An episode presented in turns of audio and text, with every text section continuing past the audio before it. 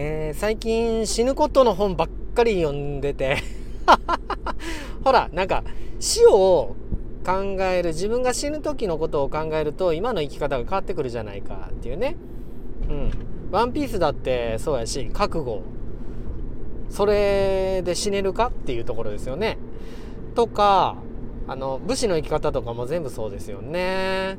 うん、いつ死んでもおかしくないそういう状況やからこそ今何をするんやっていうのが武士の武士道の根幹っていうか生き方かなって思うんですけれどもそんな本ばっかり読んでたんでね ちょっと死が近いんですよね死ぬことっていうか。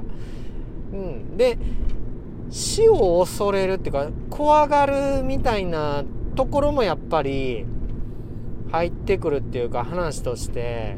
自分の中に通っていくんですよね。そんな中で死ぬのが怖いっていう気持ちにどう対処したらいいんかなっていう高瀬もね死ぬの怖いですよね。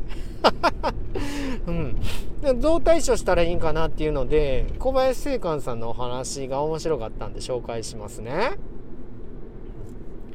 とりあえず今死んでないから特に死ぬことについて恐れることはないですよね。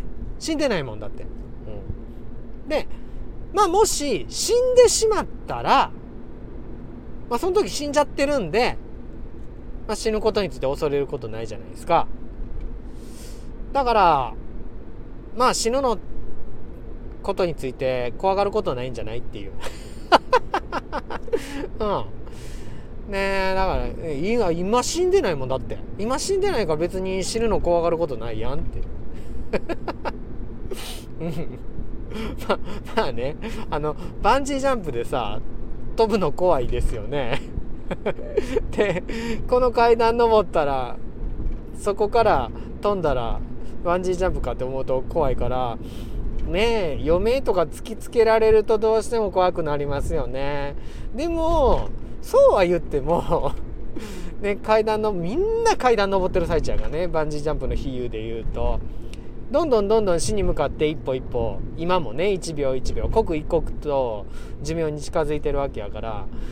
まあね寿命があろうとなかろうとね関係ないっていうか。うちの父親がね大病を患ってそれでお医者さんに家族呼んでくださいって言われた時にお医者さんに言われたのがねうん、もう明日亡くなるかもしれませんみたいなね。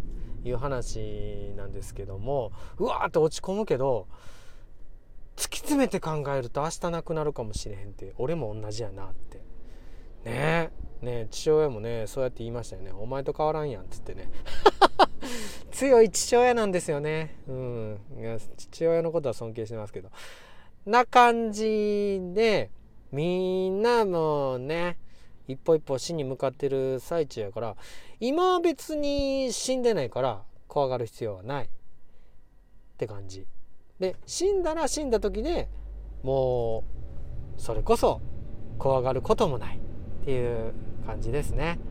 だから死ぬのって怖いけど怖がる必要もないんかもしんないですね。はい。知らんけど。知らんけど。知らんけど。